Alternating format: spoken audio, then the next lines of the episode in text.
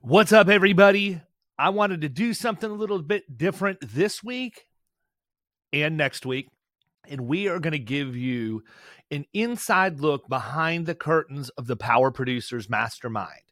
This week's issue of Shop Talk and next week's episode of Shop Talk are going to be half and half of one of our bi weekly mastermind calls where we specifically talk about what you as a producer need to do to weather the hard market. Now, if you're not getting this kind of support, check us out, man. It's crazy. Go to killingcommercial.com, look for the Power Producers Mastermind, and you can find out the information. And if you want to register and join us, you can. It's not expensive. It's 99 bucks a month and you get a bi-weekly conference call, a private LinkedIn group where we interact on LinkedIn and one-on-one coaching as needed. So if you need help with that experience mod audit, you're not out on an island all by yourself. We got your back. Check out this content. I think you're going to be pleased. You're listening to Power Producers Shop Talk where we are refining and redefining the sales game by equipping you with the tools you need to differentiate yourself in the marketplace.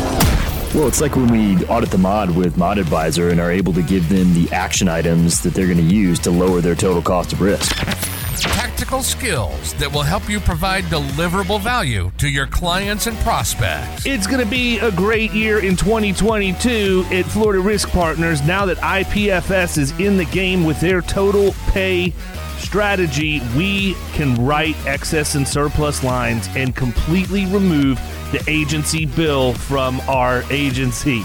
People, if you're not using Total Pay by IPFS, you're definitely leaving money on the table and action items that you can provide to take your prospects and clients to the next level. Having partners like Mineral only bolsters the fact that your clients do not care about the insurance. It's all of the value that you're able to add. And with partners like Mineral, who can help with both HR and environmental health and safety, we can't help but win.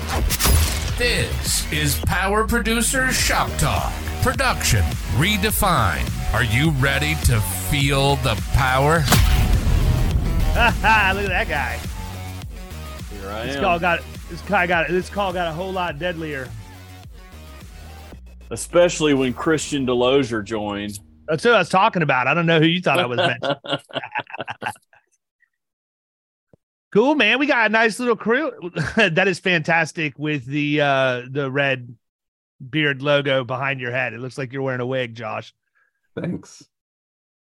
All right, cool. So um one of the things that I've been talking about the last couple of weeks, I think this is really, really important, is how we navigate the hard market. So I'm interested. I can't see everybody. It's weird. Let me see if I can fix how this is all set up. Eh, it's only going to give me six based on the number of people on here. But there's a lot of things we need to be considering when we're talking about a hard market. In, you know, in Florida, it's funny because when they asked me to go speak in Illinois, the, the whole topic was how to navigate a hard market as a producer. And I was like, I don't know that you could have found anybody better than an agent from Florida because we don't have soft markets. We just have harder, harder. Like that's how it works down here. So it's interesting to me though, because it seems like you know, I don't know that I've ever been part of a hard market where property and casualty have both been affected. Like, we're not dealing with just the property issues in Florida anymore. We're dealing with property issues. We're dealing with auto issues. We're dealing with umbrella issues. I think the and if you're writing service contractors, even general liability at this point for plumbers and HVAC people have become has become really really tough to get placed because of all of the water damage claims and things like that. And so it has become increasingly difficult, even for our clean mm-hmm. business, to control rate and oh, everything else inside of the relationship because the carriers are having such horrible loss experience everywhere else. So,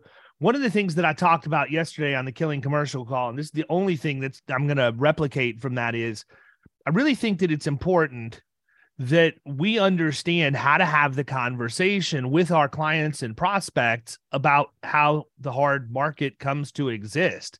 because we have to keep in mind that the people who buy from us hold us responsible for the ultimate outcome of whatever it is that happens. So if rates go up, that's our fault. If rates go down, we get credit for it. And so they they tend to think number one, we're the ones who are controlling that. We're the bad guy or the bad girl. We're the ones that are doing it to them.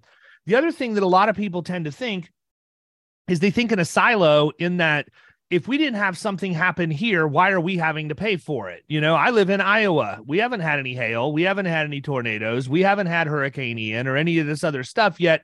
I see my rates going up or, you know, auto going up or umbrella going up. And so I really think that one of the things, especially from the property perspective, that's really important for people to, to understand and be able to easily articulate is the whole reinsurance game and how that affects all of this stuff. Because if reinsurance only moves by a couple of pennies, all of the underlying is going to get affected by that. And I don't think that many agents, like I was in when I was at Agency Success last week, I asked this question.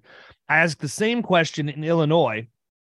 And the question is this How many of you would have would be able to articulately explain how reinsurance works to a prospect or a client in an effort to help them understand what's happening with rate. And literally, at agency success, the only hand that went up was my friend Chris Paradiso, and I would have expected him.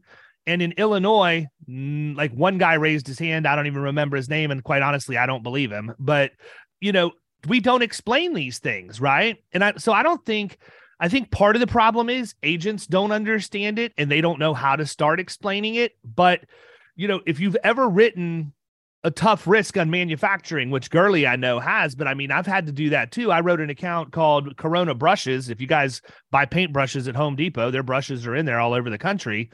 And when you make paint brushes, that process is inherently risky from a fire standpoint. And so Chubb was on the risk, but Chubb wasn't interested in taking as much risk as they were for that part of the exposure. So they even had to go out and get what's called facultative reinsurance, which is reinsurance specific to a, a, single policy or a single program. And so it's really important because reinsurance is global and people only want to think about their own kingdom they want to think about what's affected them there.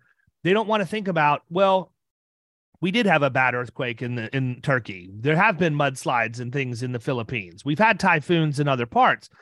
And see, the reason why that's important is because reinsurance itself is global. It, it, it's affected everywhere. And so, even though we may not experience the losses here, if the reinsurance carriers are on a global scale, then it's going to affect our rates here. Here's the other problem. And I, I, I, I take issue with this. The last two or three years, there's been so much surplus in reinsurance that the reinsurance carriers haven't taken rate. And so, instead of just taking a little bit of incremental rate over the last couple of years, they've gone down this path of we didn't take any, didn't take any, didn't take any, wham. And now everybody's getting hammered. And it's it's a problem because it's a magnified rate increase that's coming from this. We're dealing with this right now with auto owners in our auto in our auto book because last year auto owners took two rate increases and I'm not throwing shade. They are one of my favorite carriers. They're they're top 2 in my agency but they put us in a bad position because they took a rate increase in June and they took another rate increase in December. So anybody that we've had that renews in the springtime has gotten hit with the rate increase from June and the rate increase from December all at the same time. And it's not like we have a hard time having the conversation with our client. What it really has done is it's affected the workflow in the agency because there used to be a day when we could look at something and say, oh, yeah, auto owners is going to crush that. And we would just go quote it with them and we wouldn't even waste our time going anywhere else. Now we're at a point where we literally have to go through a marketing exercise on everything that comes in, and we're having to do it at renewal, which is not something I like to do or that I'm happy with. So anyhow, that that has presented a problem to us um, with the rate increase. But you know, here's the thing: we're at a point now when, as producers navigating the hard market, we have got to be proactive in education. Reinsurance is one thing. Talking about market conditions. You know, honestly, putting out an agency newsletter or something. I didn't mention this yesterday, and honestly, just came to my mind. But probably putting out an agency newsletter talking about market conditions and what things mean, or a series of those, or doing blog posts and pushing them out to social, linking back to your site, because this is something that is going to continue to be a problem. And the one thing I can promise everybody is when you have a hard market like this, everybody shops. It doesn't matter how great your relationship is, doesn't matter how long they've been on the books. Everybody's going to be out shopping to compete and see how much they can save, if anything. The reality of it is they're focused on the wrong things. Price is not really what they need to be focused on because they may not even get a quote at this point, depending on what it is. It's whether or not you're even going to be able to be covered. And that's where we come in. That's where we really are going to earn our stripes in a hard market. And it's one of the reasons why you've seen me, if you follow the stuff I put on social, you've seen me refer quite a bit to what a complete submission looks like. Here's the reality these underwriters are getting absolutely hammered. Like they are not in a position to where they can do the things that they used to do for us. Like turn around a quote in you know 20 minutes if you have something over the phone or whatever else. The lead time that the underwriters at your wholesale brokers need is much much higher than it used to be. And the same thing holds true at the at the carrier level, mm. right? And so the problem you run into is you go in with the same 30 day expectation that it's plenty of time for you get the submission in underwriter to review it and you're sitting there a day or two before renewal and you still don't have your numbers yet and you're getting upset because you're going to have to pitch at the last minute. And we all know what's getting ready to happen. You're getting ready to get hammered with a 40% renewal increase and no time to explain it to your client and now you look like the bad person. The reality is we got to get this stuff way out in front number 1 Number two, submissions need to be 100% complete and on point. And number three, you really need to be able to do more for your clients and prospects than simply place the insurance because the cleanliness of that prospect's risk profile is material in the submission process more than it is when we're dealing with the softer market we used to be able to get by here with not writing a ton of property because a lot of our clients just have metal buildings, you know, that are in the plumbing yard or whatever. And that's always going to be E&S in Florida. But now we're having to really tighten things up on the casualty side too. And it goes back to defining what what does a complete submission look like and why. So I really think it's important, specifically on this call. We got a you know we got a good mix of people here in terms of tenure in the industry, but the first thing I'm going to mention is you got to make sure that the applications are complete. And I know that sounds like it's a hundred, like just basic, basic stuff. But if I were to ask the question, I'm not asking it because I don't want anybody to incriminate themselves, including me. How many times do we really ask our client every single yes no question on an ACORD form? It doesn't happen, guys. I know it doesn't happen. I'm as guilty of it as anybody else, you know, specifically the age bracket. You know, do you have any employees less than or older than? Never ask that question, you know. And guess what? Every single one of our clients probably has that dude that's 67 working the receiving dock that's going to fall and break his hip. And then we didn't answer that he was working there on the ACORD form. So we got to be going through there and answering all those questions because it's a material part of the risk and it can't be pencil whipped. The other thing we need to be doing is, you know, we need to really be diving deep into what's going on inside these accounts operationally and, and making sure that when we get loss runs, we're not just viewing loss runs as necessary for the submission. We need to understand the story that those loss runs are telling. We need to form questions around what we learn from the loss runs. We need to put bullet points together for our own loss control visits or visits there where we're going to do what we you know what I call functional risk management where we as producers can just walk around and see things. We got to be 100% on point on that stuff. And here's the thing. This is what I want everybody to realize. We all do it or all have done it. I'm recovering, so I can't say that I do it anymore, but I think every single person here at one point or another has painted a risk to look just a little bit better than what it really is. If we were to walk in there and look around, we don't maybe say we, we say they only have three dusty corners, not four, or or whatever the case is. Here's the thing: the underwriters already know that. They they already know all four corners are dusty. So you're better off in a hard market identifying. And we do this all the time anyhow. And honestly, you get so much credibility from the underwriter when you do it that you'll you'll skate through the hard market. But we disclose everything. I'll include video, I'll include pictures. If I'm out walking around a risk and I look over and boom, there's a there's a uh, stack of pallets in front of the the door. I'm going to take a picture of it. Then I'm going to tell somebody to move it, and I'm going to take another picture showing we already fixed it. And then reminding that person that that doesn't need to happen because that's a point of ingress or egress. And if you put pallets there, it's a major viola- safety violation. We're going to take pictures of expired fire extinguisher tags. Then we're going to tell the person, get this taken care of in the next week. Send me a picture showing it's been fixed. I want to show them that we found it and things weren't right and we've already fixed it. That is a much greater sense of confidence is for how the risk is going to be handled moving forward than just simply saying that that's what you're going to do. The other thing is, I, I, really think at this point, pictures are really, really important. And if you can do video, video is extremely important.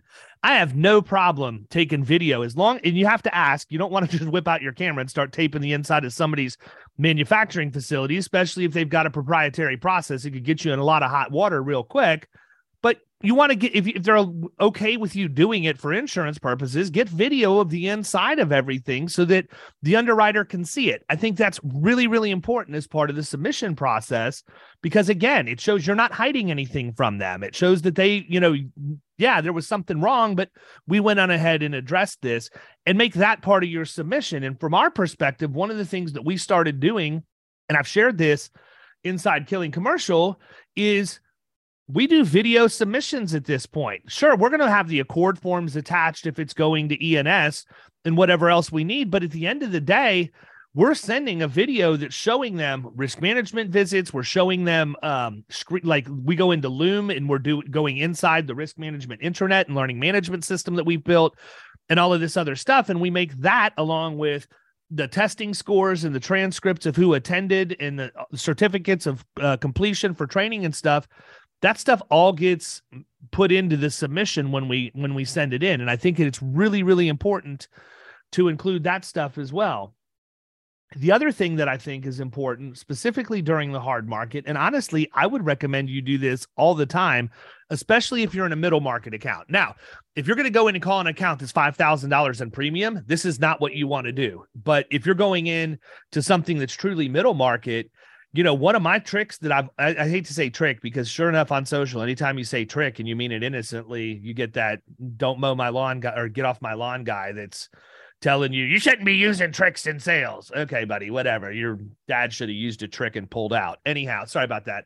Um, reg- regardless, you know, one of the things that I've always done, maybe I should say tactic is a better term that'll suit the that generation um, one of the tactics I've always used though is I like to include as many people from the chosen carrier on the front end and go into a meeting when we're going to talk to them and learn. Not not to close the deal, to make sure that everybody's you know on board with what this risk looks like. And I bring in the underwriter, I bring in their loss control people, I'll bring in their claims people, and I will bring in their auditor every single time. If I'm going in with an entourage, those are the four horses that are going with me and they'll usually send like a VP or I mean, shoot, everybody at a carrier's a VP. They're going to send me the VP that's responsible for all the other VPs, and that person will come too. And I'll do that. And if it's if it's a big enough account, I'll do that with the two or three carriers we know are going to be at the finish line wanting to write this business. I want them in there touching and feeling this thing as quick as I can possibly get them in there. And specifically with the auditor. And, you know, again, hard market, man, everybody's going to be looking for money everywhere, including the carriers. And I don't like a surprise at the end of the year, specifically with an auditor, if there's something that they don't agree with with the class code. And I've had this happen with an account in the past where we had a discrepancy, and I told them call in NCCI. They call in NCCI. NCCI agrees with Zenith, and then we had to get creative with how we fixed it and stayed within the law to be able to do it but I would have avoided that on an account that was a good sized account and caused me a little bit of heartburn and, and egg on my face with my client if I would have just had an auditor come in on the front end. Guess what? They love going in. Like your underwriter, your claims people, your loss control people, auditor, every single one of them likes going into those meetings because they're never invited into those meetings. They get to see everybody and meet you and tell you why they're good which I think is really good because you can create the perception with your prospect that you've got people fighting for their business at this point, right? You, you know, you've you've brought in three different carriers now, and all three of them are, are interested enough that they sent these people in. And obviously, your client, you know, is taking time out to meet with them. But this is how you're going to get deals done in this kind of a marketplace. And from there, you know, the value add and the risk management piece, you really have to be in a position to know and understand what's going on in every piece and part of these risks, and then have the plan for what you're going to do moving forward. In our agency, we do a baseline risk assessment for every single middle market account. If it's something that's in my competency, I'll do it myself. Most often, I'm going to outsource it to Yellowbird and have them send somebody that's a expert in that industry to go do it for me and we're going to share that with the staff at the at the client or prospect as well as the the carrier when we make it our submission and we take the findings from that and we create what we call the risk management action plan which is what governs the relationship for the entire year and i call it that document is a living document it's got 360 degree accountability and it's updated uh, as frequently as necessary based on the complexity of the account, the loss history, and the desire of the prospect. So, most of the time, we're not going to have one that's so bad that we have to do it monthly. We certainly have clients that are on monthly, but most of the time, you know, by the time the insurance, and this is, by the way, we'll do a risk management action plan short term up until the insurance renewal, and then we'll base it off of the policy period moving forward um, so that we have you know dates that are working together but you know we're going to have the carrier loss control people on there we're going to have the producer on there we're going to have the agency side on there and inside of that i count third party loss control and then we're going to have the client and so we're going to assign everybody their role or responsibility for each one of the line items we put on there over the course of the year. And we're going to update that every before every single meeting so that when our prospect or so when our client goes in to say, Hey, we're coming up for renewal. What have these people really done for me? They don't ever have to say that because we're updating our results in real time with them. They know exactly what we've done for them because we put it in black and white and we keep it updated. So, you know, that's another big thing. But if you're not doing the risk management stuff, are you really 100% confident that you're taking the best risk possible to that pro- to that underwriter? And the answer is probably no. I mean, look, I'm not going to sit here and tell you that over the last 20 years, I've gone in and physically inspected every single account that I've written. I don't think anybody has. I think plenty of us, if we're presented an opportunity to go in and somebody calls in and says, Hey, I run a manufacturing company, I'm paying about 150,000 in premium a year. And I really don't like my agent. They're not doing anything at all to take care of me. I'd like to move my business to your agency we're probably going to say, hey, send us the policies so we can get a look at that and make sure that we're not taking on an E&O exposure.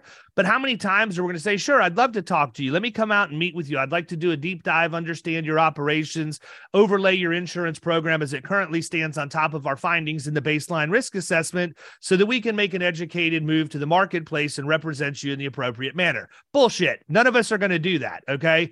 We're going to take it on AOR. We might review the policies to make sure we're not taking on an E&O, but I'd be willing to bet 50 to 70% of the time we're not even going to do that. We're going to take it over and figure it out after the fact because we just got a layup put in front of us. We can't do that. We've got to be able to touch and feel all of this stuff at this point because again, hard market, you don't want egg in your egg on your face when the carrier sends their loss control person out who's going to find out all of the stuff you should have known because that's what they do. And guess what? If you haven't figured this out yet with carrier loss control people, they need to validate their existence. When they show up, they're going to give you recommendations. It's pretty rare that you don't get recommendations. In the accounts that I don't get recommendations on are the ones I would expect to not get recommendations on because you can eat off the floor in their facility. It's absolutely crystal clear. So those things you know, again, you really have to have your handle or your arms around what that risk profile looks like so that you can accurately articulate it. The other thing is you really, you know, part of a complete submission is not just, you know, having the applications filled out, but you know, I talked about this, this I actually had a pretty good uh, chuckle session from the audience when I said this when I was up in Illinois. But you know, one of the things about a, a, a complete submission that's extremely important is when your underwriter asks you for the target premium, you need to give it to them. There's a reason why they're asking for that, right? They need to know if they can even write the account. Because if they can't take the information from the loss history and use that, I mean, that's exactly what they're going to do. And they're going to back into their numbers and their ratings model. If they're old school, if they're new school, they're just going to use artificial intelligence and show you the pin pan before you even get a number and say, sorry, this doesn't work for us, and not give you a point to argue. But if they're if they're doing it the way that, that it's always been done, they're going to take that loss history and they're going to back into their premium numbers to make sure they can write it at a level where they can write that it's actually profitable business for them, right? And guess what? Agents don't ever want to give it to them. They don't want to tell them what the target premium is. And that's a problem. You've got to give underwriters what they need to accurately work on the account because if you don't, they're not going to ask you two and three times. They're just going to decline it and send and, and wish you well, you know, because you didn't give them the information you need they needed. And you know what the problem is with that? Your competition can get that file reopened if they go in because the only time an underwriter is going to open up something they've declined is there is if there's been a material change to the the uh, the submission. Information they didn't have was all of a sudden presented to them. Maybe you put in a submission into block markets never got them loss runs and they declined it because two weeks before renewal they never got the loss information. Well guess what? I can go in and if i've got a complete submission including loss information i can make the case and get them to open that account that they already declined because I've made a material change to the underwriting submission and now they can actually do their job. Giving them target premiums, the same thing. Here's the irony in all of this. We're the same group of people who bitch about the fact people send us dec pages with blacked out premiums on them. But yet we're going to do the same thing to our underwriters, who are the ones that are making sure we get paid by giving us quotes that we're able to bind. Legitimately, that's exactly what happens. And so you need to make sure that you're in a position to provide that. If your client or your prospect, rather, isn't willing to provide that to you, you need to let them know why you need it. And if they're not willing to move on and give that to you, you need to analyze whether or not it makes sense for you to take that next step with them. Gurley, what am I missing? Well, that was 27 minutes of, of uh, gold right there. So, you know, I had a meeting today and I was talking to this guy and pretty pretty good sized contractor in Macon, Georgia, and he was talking about how he can't get 10, a ten million dollar umbrella. And I said, "Well, let's let's talk about all this." And so I pulled his DOT information up right there on the spot. Um, he's got some big vacuum trucks that they drive up and down the road and do cleanup at various, uh, you know, industrial sites. And I said, "Well, you've got 27 violations in the past three years. Your out of service time is you know, three times the national average. Then we reviewed the we reviewed the uh, subcontractor agreement, and they're not getting their contracts like they should be getting them. And so I told him, I said, look, there's no surprise here. I said, there's a, the submission that has been sent out on your behalf is no good because it doesn't highlight, you know, it doesn't talk about anything that you're doing to to work on this. And I used something from that Josh Josh Braun podcast, I said, How are you attacking this? And I just didn't say anything. And he was like, What do you mean? How are we attacking it? I, I said, Well, surely you're attacking it. And the guy had no idea what was happening behind the scenes. And I said, Look, the underwriters are looking at this information. And I said, They're making decisions, yes, no decisions based upon the information that they're finding on you. I mean, you know, I can tell you that some carriers are worse than others, but I mean, anybody that's got a DOT number, most carriers are going to be checking that information. And it may not be a pricing consideration all the time, but it certainly will be a yes no consideration.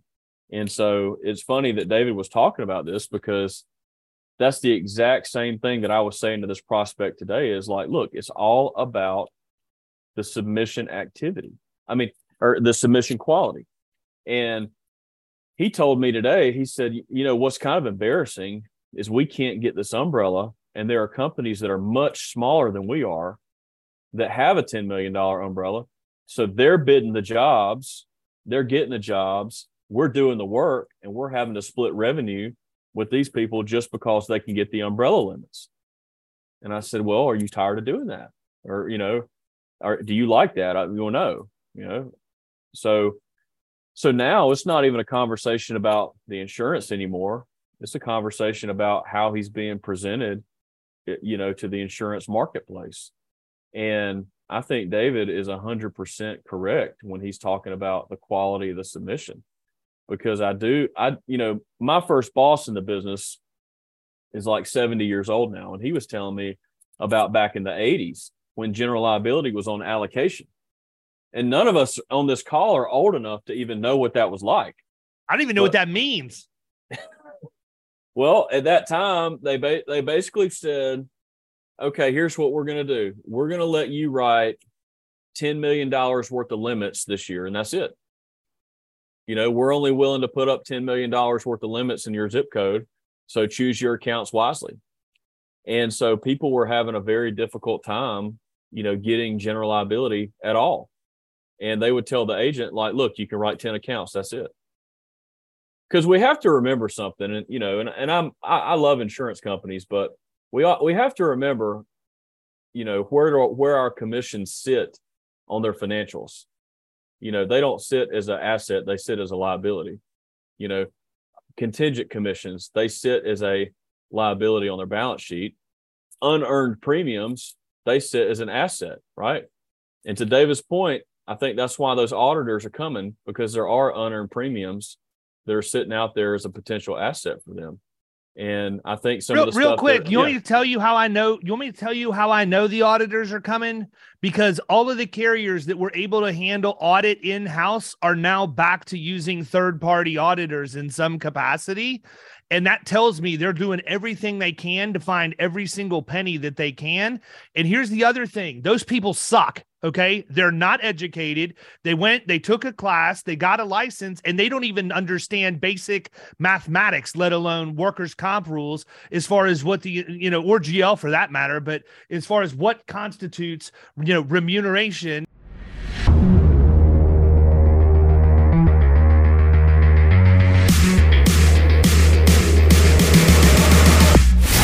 Been listening to Power Producers Shop Talk. You can follow us at the Power Producers Podcast on Facebook and Instagram. And if you want to take your game to the next level, check out our commercial insurance training course at killingcommercial.com or visit Amazon to pick up a copy of our international best selling book, The Extra Two Minutes.